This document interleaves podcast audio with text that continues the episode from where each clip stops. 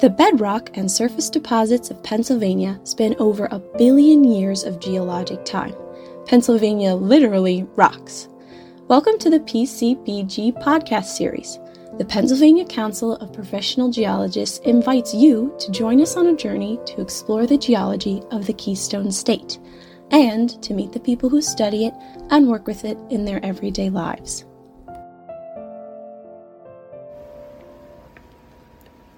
Welcome to a poorly sorted but well rounded podcast, a production of PCPG. I'm your host, Russ Lasco.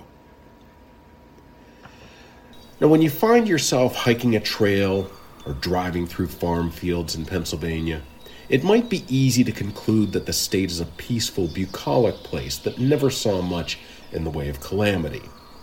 But the truth is that Pennsylvania is a land that has been sculpted by fire, ice, and cataclysm. Now, anybody who's had a child in their life in the last couple of decades or so probably has a passing familiarity with ice ages from the movies of that name. I must admit that I enjoyed the adventures of Manfred, Sid, Diego, and Scrat as much as anybody, but it turns out that the movies may not have been all that accurate. When we talk about ice ages, we are referring to a number of episodes in the Earth's history where ice covered significant portions of the planet. We know of five of these periods throughout the Earth's history. These are the Huronian, from about 2.4 to 2.1 billion years ago, the Cryogenian, from about 850 to 635 million years ago, the Andean Saharan, about 460 to 430 million years ago, the Karoo, from 360 to 260 million years ago, and the Quaternary or Pleistocene glaciations that started about 2.6 million years ago and ended possibly about 18,000 years ago. So often when we talk about ice ages, we're referring to that most recent series of glaciations, the Quaternary glaciations. These started at the beginning of the Pleistocene epoch about 2.6 million years ago. It was this series of ice ages that sculpted much of Pennsylvania's landscape, either directly or indirectly. The causes of the Pleistocene glaciation are many and still the subject of much research.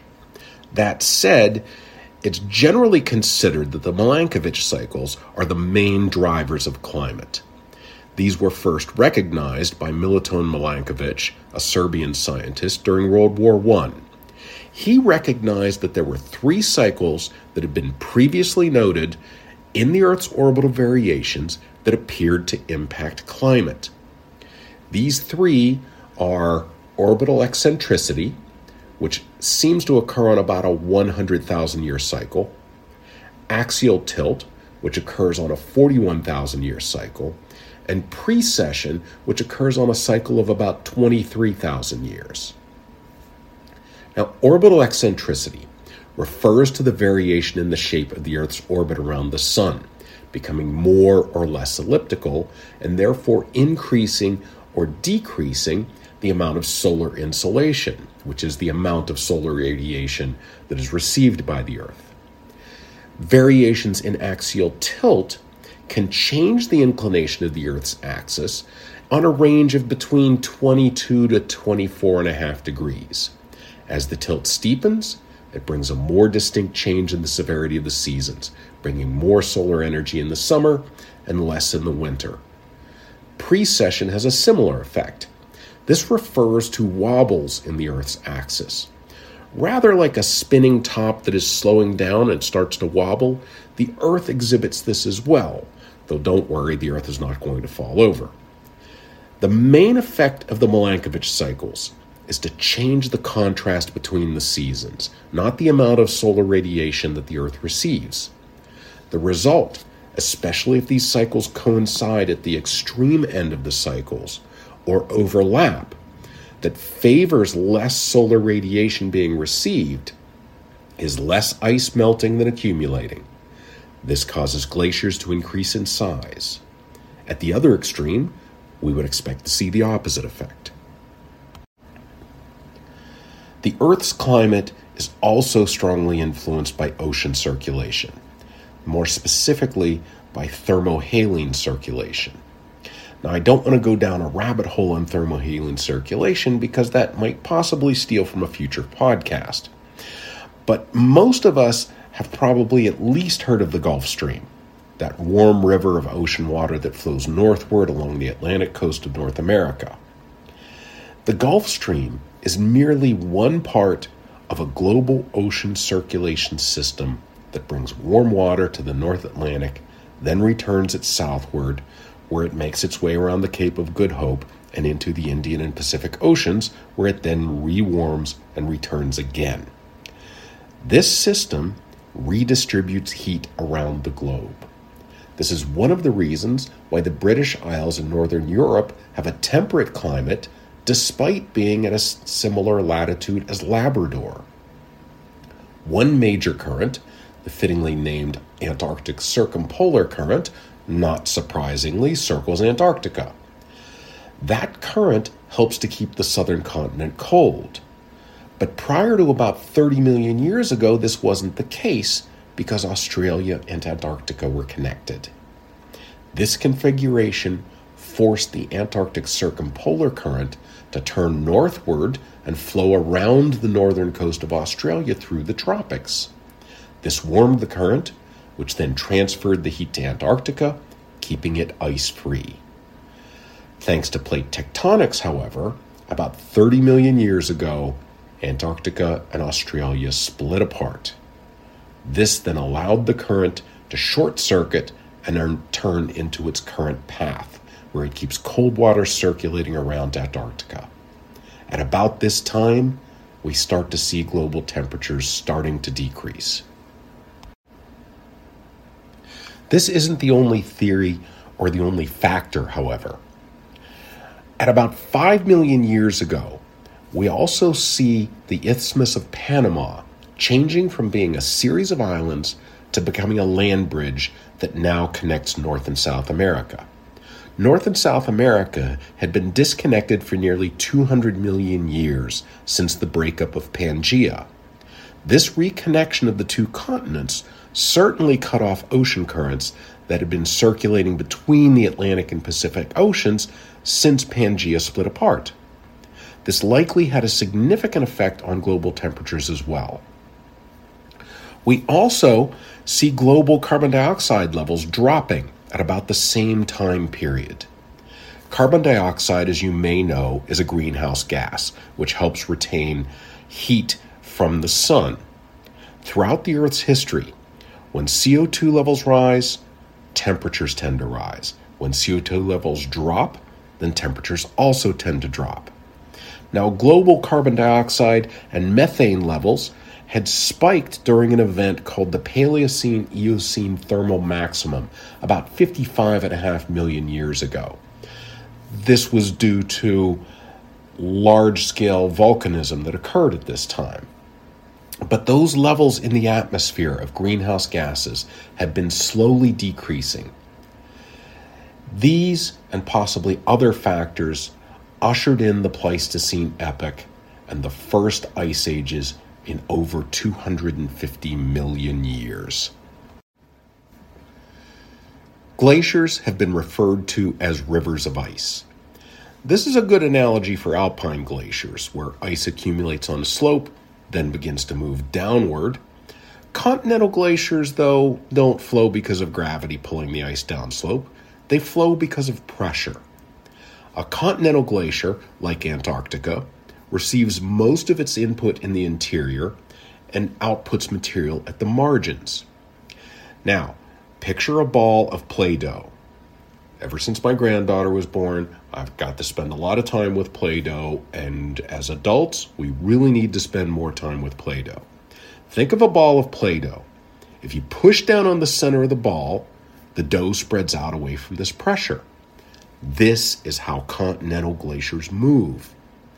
But regardless of which type of glacier it is, the issue with the flow is that it is ice, and ice is solid. So now we have a solid trying to flow like a liquid due to pressure. Anytime you have this happening, the solid is going to crack. Cracks in a glacier are referred to as crevasses. Crevasses are one of the features that makes exploration of glaciers so dangerous. Crevasses are not always visible as they can be masked by snow.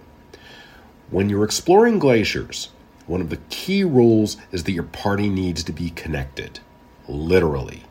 You need to be roped together, usually with a gap of 30 or 40 feet between individuals. This way, if one person falls into a crevasse, they can be retrieved by the others, but they're not close enough that if they fall in the crevasse, they're going to drag the next person in with them. When one is on a glacier, it does not feel like it is moving. The glacier is constantly changing, albeit often slowly. I know from experience that a hike on a glacier is not like a hike on solid land. It is possible to spend a day hiking on a glacier, then try to retrace your steps to return, only to find that the landscape, or is it icescape, may have changed. The narrow crevasse that you stepped easily over several hours ago now requires a bit of a leap to get across. The crevasse that you leaped over in the morning now has to be circumvented completely in the afternoon because it is too wide to get across. Hiking on a glacier requires that one be alert at all times. Classically, that is to say, when I was an undergraduate back in the old days, we were taught that there were four Pleistocene glaciations. These, in order from the oldest to the most recent in North America, are known as the Nebraskan, Kansan, Illinoisan, and Wisconsin glaciations. In Europe, they're given different names. These glaciations are proven by physical evidence in the form of distinct glacial features such as moraines. More recently, however, ice core data from Antarctica and other regions, comparing oxygen 18 and oxygen 16 isotope ratios and other atmospheric gases, indicate that there were probably somewhere between 11 and 14 Pleistocene glaciations. The last of these, the Wisconsin glaciation, began about 75,000 years ago, and it's generally agreed that it ended around 11,000 years ago, with its peak, the last glacial maximum, being around 18 to 25,000 years ago. Glaciers have been a major force that has shaped Pennsylvania, as well as the rest of the entire northern portion of North America. In fact, glaciers may be one of the most important forces that shape the landscape of the planet. The Australian naturalist Tim Flannery once said, There's only one question you need to ask of a continent in order to determine the fate of its people did you have a good ice age? The continents that did have extensive glaciation during the Pleistocene, North America, Europe, and Asia, have excellent soils for agriculture. The continents that did not have widespread glaciation, Africa, South America, and Australia, are nowhere nearly as fertile. Glaciers are masses of ice that form in a unique fashion. They form when snow falls and temperature allows it to persist. Then a subsequent snowfall buries the original snowfall, and this continues over and over again. If you've ever had a snowfall and didn't shovel your driveway or sidewalk right away, then tried to do it a day or two later, you might have an appreciation for how this works. Snow left in place starts to compact and crystallize, seeming to glue itself to the underlying surface, be that surface driveway, sidewalk, yard, mountainside, really doesn't matter. If you then get additional snow falling on top of that, the weight of the new snow helps to compress the underlying snow farther, compacting it and continuing the process. In a glacier, this process is writ large. Over and over again, the snowfall crystallization and compaction continues. As the snow compacts, it increases in density, compressing and forming a material known as firn. Eventually, the firn compresses into ice. But this ice is different from what we, most of us are used to. Glacial ice, if you ever get the opportunity to see it, is dense and it's bright blue like the sky. It's denser than the ice that you add to a drink from your freezer. We're so used to ice being white. But that white is an artifact of air bubbles being trapped in the ice. Glacial ice still has air bubbles, but those air bubbles have been compressed and much of the air has been pushed out. Since glacial ice is so dense and has so much less air trapped in it, we're dealing with a more pure form of water. This glacial ice absorbs all other parts of the spectrum, leaving only the deep blue color. Water is unusual in the physical world. Most substances get more dense going from the liquid to the solid phase, but water gets less dense. Now, this isn't absolutely unique. For example, germanium does the same thing. But honestly, when was the last time you took some solid germanium out of your freezer to put it into some liquid germanium? Liquid water has a density of 1 gram per cubic centimeter. So, for our purposes here, let's just say 1. Normal ice has a density of about 9 tenths of a gram per cubic centimeter.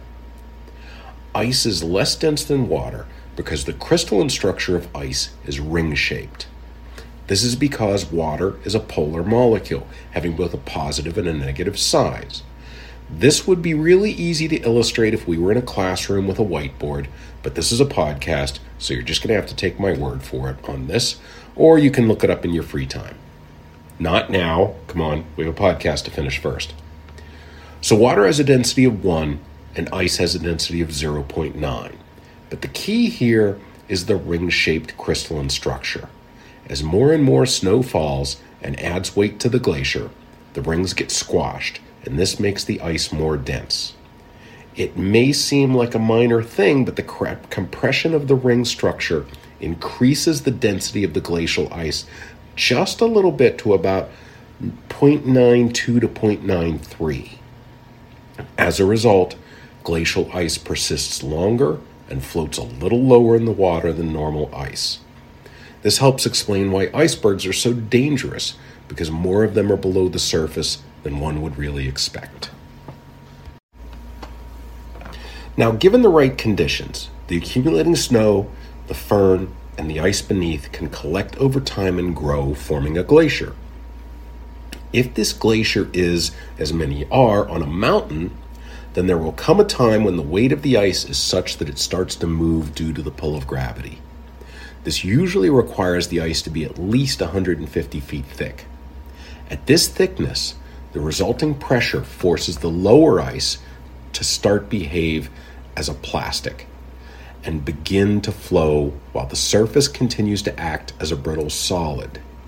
Meanwhile, at the upper reaches of the glacier, snow is still being input, producing yet more ice, while at the bottom end of the glacier, water is leaving the system via meltwater and sublimation.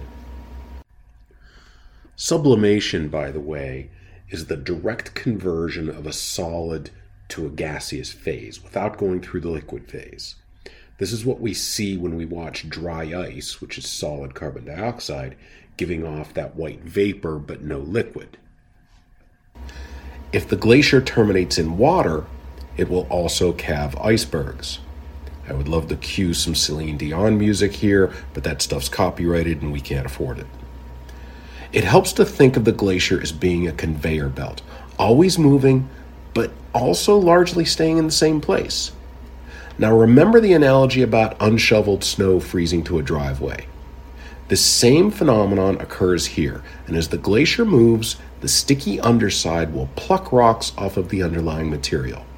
So now we have a massive moving block of ice with rocks frozen to the bottom. This means that the underside of the glacier is now going to act like a giant power sander, polishing the bedrock underneath and producing, instead of sawdust, material known as rock flour. Rock flour is composed of silt and clay sized particles of ground up rock. This rock flour and the rocks plucked by the glacier become embedded in the ice, forming a matrix of ice and debris. Visiting a modern day alpine glacier illustrates this beautifully. Here you can see the ground up bedrock and rock flour and the plucked rocks that range in size from gravels to boulders piled up on the moraine. A moraine is simply the pile of earth debris that's transported to the terminus of the glacier. Think of a bulldozer or a snowplow pushing material in front of it. This pile of material becomes the moraine. Now, the term moraine also refers to the lateral stripes of material along the sides of the glacier. These are specifically referred to as lateral moraines. If two or more glaciers join together, just like tributaries of a river or a stream joining the main channel, they retain these lateral moraines that run as stripes the length of the glacier. These are known as medial moraines. The moraine at the end of the glacier, the piled up debris, is referred to as the terminal moraine. These moraines are unruly jumbles of material with no sorting whatsoever. You can find boulders sitting next to clay, sitting next to gravel or sand. The landscape looks like some deranged bulldozer operator has just run amok, piling material in random patterns. This random jumble of material is referred to as till. Now, some will refer to it as glacial till, but if you use the term glacial till in close proximity to a glaciologist, be prepared to be chastised. They will be quick to point out to you that there is no such thing as non glacial till, so we should just use the term till. Moraine State Park in Butler County, Pennsylvania, is named for the moraines that crossed the area. Looking to the northeast, Long Island, Martha's Vineyard, Nantucket, and Cape Cod are all remnants of the terminal moraine of the Laurentide ice sheet. Advertisers love to use the term glacial to suggest a pure and pristine condition. I always enjoy seeing brands of drinking water labeled with names like Glacial Clear or Glacial Lake. It's obvious that the advertisers have never visited a glacial stream. The meltwater from a glacier is murky stuff, heavily laden with sediments. Often the water will be opaque, frequently a gray color due to the fresh rock flour held in suspension. My first visit to such a stream was on a fishing trip to Alaska. Stepping up to the edge of the stream, I found it hard to believe that fish could be found there because the water looked about the consistency of very runny, wet cement. But while I stood there skeptically watching, a king salmon porpoised in front of me. Apparently, fish don't care. That day, we had our limit of salmon and trout by lunchtime. In Alaska, they say that you can often tell the origin of a glacial river just by its color. The Matanuska River, for example, is light gray. The Tonsina is a darker gray. The Copper River is a greenish gray. And the Kenai River is nearly turquoise. These colors attest to the mixture of bedrocks eroded by their respective glaciers. And the colors can change over time depending on the amount of melting and the geologic strata that are being downcut by the glaciers. An Alaskan guide once told me that when spending the night on a boat in a glacial river, you can hear sounds that you will never hear anywhere else as the nature of the sediments shift and change, and the river flow brings those different sediments in contact with the bottom of the boat. The same guide also cautioned me against ever buying a used aluminum boat that had spent much time on the Kenai River, saying that the metal will be significantly thinner than when it left the factory. At the moraine, where this mixture of material is piled up, wind starts to play a significant part in deposition. The air above a glacier is cold and dense, while the air beyond the terminus is warmer and less dense. This means that the colder, denser air wants to rush down off of the glacier to join the warmer, less dense air. These are known as katabatic winds. They've been described as drainage winds because they drain the high pressure from these cold regions and bleed them into the warmer, less dense air. These strong katabatic winds can pick up the silt and clay sized particles of rock flour and transport them by air, blanketing the landscape. This delivers finely textured soil, rich in minerals, to vast areas. Now imagine, if you will, scaling that process up to the continental scale. let's step away from our smaller alpine glacier that may be less than a mile or so wide and tens of miles long. Now, try to picture the Laurentide ice sheet at the last glacial maximum about 18 to 25,000 years ago. We're talking two and a half million square kilometers of ice. With an average thickness of about three kilometers, that yields about seven and a half million cubic kilometers of power sander, churning out incredible amounts of rock flour. Coming off of such a massive ice sheet, the katabatic winds could sometimes reach hurricane speeds. This means that the glacier was churning out unimaginably huge amounts of rock flour to be spread across the regions to the south, forming the loess soils that we now see. Also keep in mind the time frame involved. The Laurentide ice sheet spent something on the order of 50 to 60,000 years doing this. This must have been an incredibly dusty and inhospitable place to live at the time. Indeed, this is the time period when we see the ancestors of the Native Americans entering the scene. Classically, okay, again, for our purposes, classically means what I was taught when I was an undergraduate in the 70s. Classically, it was believed that the first Native Americans crossed the Bering Land Bridge around 12 to 14,000 years ago in what has been dubbed the Clovis culture. But in the 1970s, Dr. James Adovasio, at the time at Pitt University, now at Mercyhurst College, found evidence of human habitation south of Pittsburgh at Meadowcroft Rock Shelter that dated to around 19,000 years ago. He endured a lot of criticism, but his work was incredibly meticulous and was, has withstood the test of time.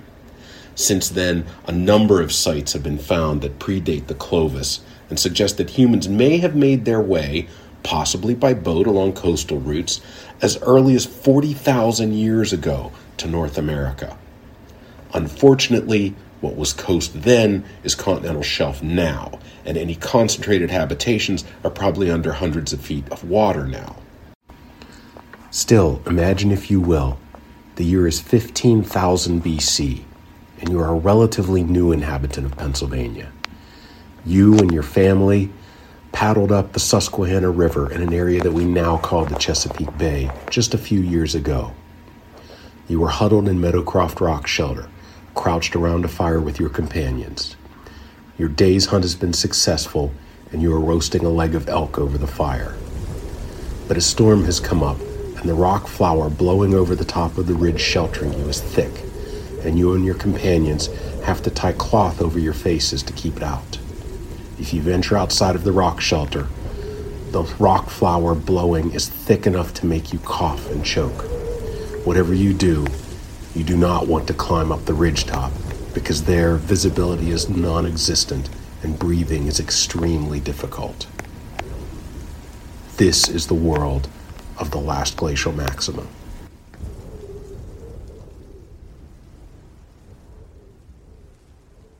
The end result from our point of view are the thick deposits of loess that blanket North America. This is what Tim Flannery was talking about when he asked that question Did you have a good ice age? The thick, dark, fertile soils of the American Great Plains have developed in these deposits, loess deposits that reach thicknesses of 25 feet or more. Similar soils can be found in the steppes of Europe and Asia, Pennsylvania's soils benefited from this process as well. Recent research at West Chester University shows loess deposits, albeit shallower than those in the Midwest, in numerous places in the state. Broad deposits of loess have been found in southeastern Pennsylvania and the Delmarva Peninsula, capping the native soil beneath. These loess deposits are most likely derived from the most recent, the Wisconsin glaciation. Recently, Pre Wisconsin loess has been identified in northern Pennsylvania by researchers at Bloomsburg University. But, exciting as soils may be, and I do feel compelled to point out here that they are absolutely critical to life, still, most people look more to the larger glacial features. Alpine glaciers carve U shaped valleys, These are in contrast to the V shaped valleys carved by rivers. But continental glaciers tend to flatten large areas, creating plateaus. Many Pennsylvanians may be surprised to find out that the Commonwealth is dominated by plateaus. For me, growing up in the Pittsburgh area with its steep valleys, I thought that plateaus were something you found out west in Arizona or Texas.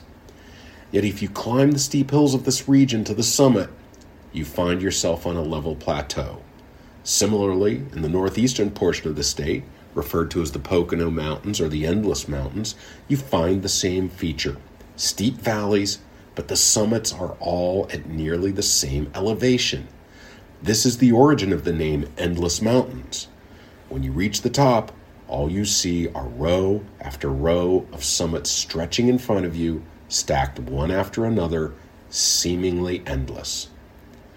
If you look around while on one of these summits and you're lucky enough to find some bedrock outcropping, it's likely to have some glacial striations on it. These are the grooves and scratches carved by the Laurentide ice sheet when it moved across this landscape. For over 25 years, my wife and I owned a cabin that we had built in Sullivan County in the Endless Mountains. This is within the glaciated high plateau. We spent many wonderful times there exploring that area. One weekend, I was with some friends and we went hiking along the Loyal Loyalsock Creek. One friend kept picking up rocks and bringing them to me to identify. A number of them proved to be limestone, some with fossils in them. These fossils and the limestone, though, didn't match the Devonian sandstones of the valley or anything upstream of there. These are glacial erratics. These are rocks that are transported from far away by the continental glacier. Sometimes in glaciated areas, you can find rocks of many different origins. Another time while working in Wisconsin, I noticed a retaining wall in front of the hotel where I was staying made of boulders. The boulders were composed of red sandstone, limestone, greywacke, diabase, and granite. All of these had been locally sourced, yet none of these matched the underlying bedrock. If you've ever watched the movie The Shawshank Redemption, the main character expresses an interest in geology. And there's a scene where he tells his friend that if he ever gets out of prison, to go to a farm field in Maine and look for a volcanic rock that has no business being there. He sends his friend looking for a glacial erratic. As a side note, if you're familiar with this scene, the location that was used with the prominent tree in the corner of the field is actually in Ohio. The owners have had to fence off the tree and put up surveillance cameras because of vandals. Continental glaciers tend to leave features behind that can be roughly spoon shaped. Drumlins are one of these features, although they're not as common in Pennsylvania. These are shaped like elongated inverted spoons, or I've heard them described as half buried eggs, that are elevated above the landscape. The long axis points in the direction of the flow of the ice. These are evidence of glacial ice reworking till or moraine deposits. They occur in large swarms in places like Wisconsin and Minnesota in what has been referred to as basket of egg topography. But they can be found in isolated locations in Pennsylvania. Unfortunately, such features are often muted from centuries of plowing. The other similarly shaped feature that can sometimes be found is what is referred to as roche moutonnées. This is where glacial ice has carved a similar spoon shape in exposed bedrock by plucking material on the side facing the ice flow, then the ice riding over a piece of more resistant bedrock and sculpting it into this form. Eskers can be found throughout the glaciated portions of Pennsylvania. I've heard of eskers described as a stream bed in reverse. They're often long, meandering ridges of gravel and sand. These are the result of rivers or streams that carve tunnels through the glacial ice. They tend to form nearer the terminus of a glacier, where ice movement is slower and more liquid water is found. Once this tunnel is established, it acts like any other stream, carrying and depositing stream cobbles and pebbles, and meandering just like a stream would do. They only become readily visible, though, when the glacier disappears and we're left with this now elevated, meandering ridge of coarse material. Shortened forms of these can occur where gravel and sand deposition has occurred in crevasses or in channels on the surface of the glacier. Another feature that we can thank the Laurentide ice sheet for are glacial lakes. There are two main processes for forming glacial lakes. The first is scouring of bedrock to produce a concave surface where meltwater collects. Examples of this include Eagles Mere Lake in Sullivan County and Harvey's Lake in Luzerne County. The second is the formation of kettle lakes. These typically form in ice margin lakes where the parent glacier is calving icebergs. The katabatic winds that we talked about earlier push the icebergs away from the ice front until they run aground. Wave action causes the icebergs to rock back and forth, gouging a depression. Later, once the glacier has retreated and the ice margin lake has shrunk, the water collects in these kettle lakes. A good example of this process in Pennsylvania is Conneaut Lake in Crawford County. Minnesota is known as the land of 10,000 lakes, and it owes its nickname to this process. Large areas of periglacial swamp are found in the northern portion of Pennsylvania. These were formed by these same processes. As we've stated previously, glaciation has been a huge sculptor of the landscape of Pennsylvania. But only about 30% of the state was actually under the Laurentide ice sheet. The remainder of the state, although it wasn't directly under the ice, still felt its effects. Most, if not all, of Pennsylvania is impacted by periglacial processes, the effect of the extreme cold that resulted from the glacier to the north. Many of these features are only readily visible in the subsurface. Research has shown that the southern portion of the state and the states to the south of us because we need to remember that there were no states back then and that the climate really doesn't care about political boundaries, were at various times tundra and Arctic desert. Remember our discussion of the loess deposits and how windy and dusty that was? Well, windy and dusty means abrasive. At the boundary in the soil between the loess deposits and the underlying native soil, we tend to find ventifacts. Ventifacts are wind abraded rocks, the like of which we now associate with desert environments. Imagine, if you will, a southern portion of Pennsylvania with a continental glacier stretching across the northern tier. Strong winds gusting to 60 or 80 miles per hour pour down off of the ice, carrying the abrasive loess, scouring every exposed rock, polishing it like the desert pavement that we find in Arizona today then eventually burying it in loess. Sometimes in excavations, we find the polished rocks and ventifacts, the former desert pavement at the lower boundary of the loess, there giving mute testimony to the abrasive environment of the ice ages. In this cold periglacial climate, the soil freezes, forming permafrost. As the land freezes, it dries out and contracts, forming polygonal cracks. In cold regions, such as the Arctic, these cracks can be seen at the surface, forming polygonal or circular shapes that can resemble a honeycomb. This is known as patterned ground. Frost heaving can then bring coarser materials such as gravel or cobbles to the surface along these cracks. This can be seen sometimes in the northern tier of Pennsylvania, especially at high altitude. These polygonal shapes have been mistakenly interpreted by some as being of human manufacture. One colleague of mine has related numerous instances of having to describe this process to government agencies to prevent projects being held up for archaeological investigation. These desiccation cracks exposed at the surface can then become infilled with loess, which then also freezes. When the landscape starts to thaw and the soil rehydrates, it wants to re expand, but it cannot because of the loess in these cracks.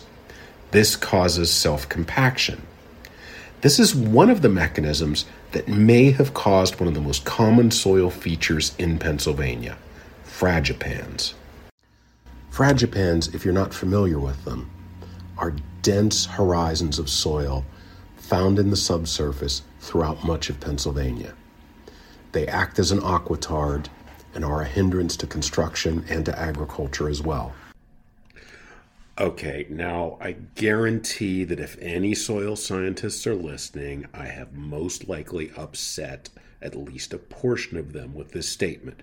If this is true, please know that I would love to hear their theory and discuss it at length, preferably over beer.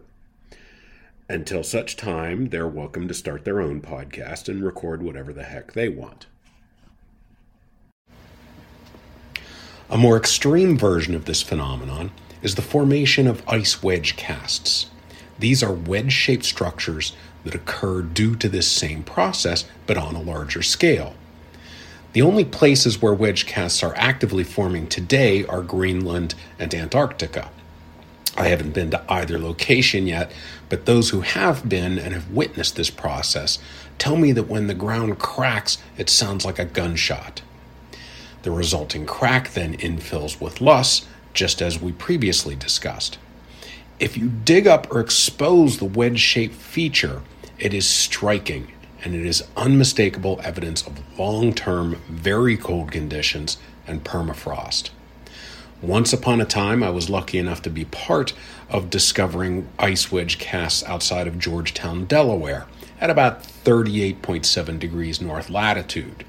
For a very short time, that is to say, a few months, this was the southernmost known extent of evidence of permafrost in North America. Now, these features have been found as far south as northern Virginia. A more subtle glacial feature of Pennsylvania can be found around the coast of Lake Erie. If you look at the tributaries of Lake Erie, you will see that the streams there are short and rarely exceed four miles in length. Meanwhile, look at the other waterways in the state. The Susquehanna River stretches all the way into New York State and empties into the Chesapeake Bay. The Chesapeake Bay is really the flooded mouth of the river. This river stretches for over 440 miles. Even the much smaller Brandywine Creek in southeastern Pennsylvania stretches over 20 miles before flowing into the Christina River in Delaware. I grew up along the Big Sewickley Creek outside of Pittsburgh, which stretches almost 30 miles. Why these shortened streams? This is the result of isostasy. Isostasy is the response of land to the weight that is piled on top of it. Imagine a canoe floating in a lake. If one person gets in, the canoe rides a little lower. Two people, and it rides even lower. Put four in, and it's dangerously close to swamping. If people then start climbing out, the canoe rises back up.